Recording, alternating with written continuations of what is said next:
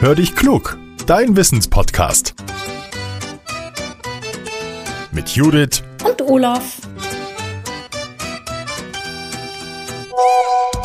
Ah, eine Sprachnachricht von Judith. Na, mal hören, was er will. Hallo, mein lieber Olaf. Du weißt ja, ich schreibe seit vielen, vielen Jahren Kindernachrichten. Aber die Frage, die uns Jasmin jetzt geschickt hat, die habe ich noch nie beantwortet. Komm, wir hören mal rein. Hallo, ich bin Jasmin, ich bin sieben Jahre alt und ich will wissen, wie, wie Augen sehen können.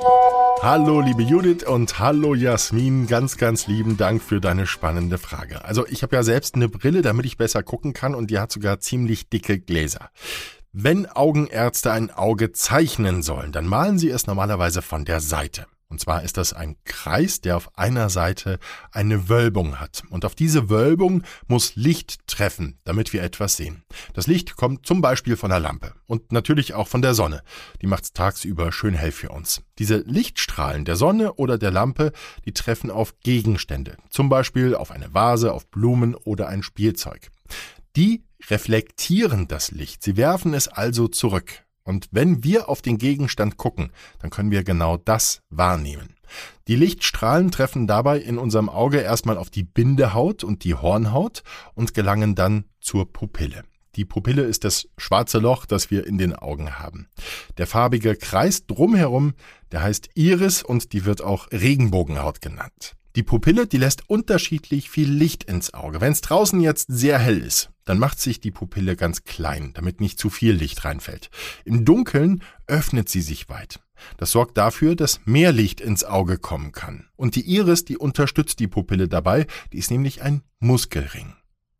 Wenn jetzt das Licht durch die Pupille durchgetreten ist, sozusagen, dann gelangt es auf die Linse und dort wird das Licht gebündelt und gebrochen und schließlich auf den Kopf gestellt. Und von dort gelangt das Bild auf die Netzhaut. Und in dieser Netzhaut, da gibt es Stäbchen und Zapfen und die helfen uns beim Sehen.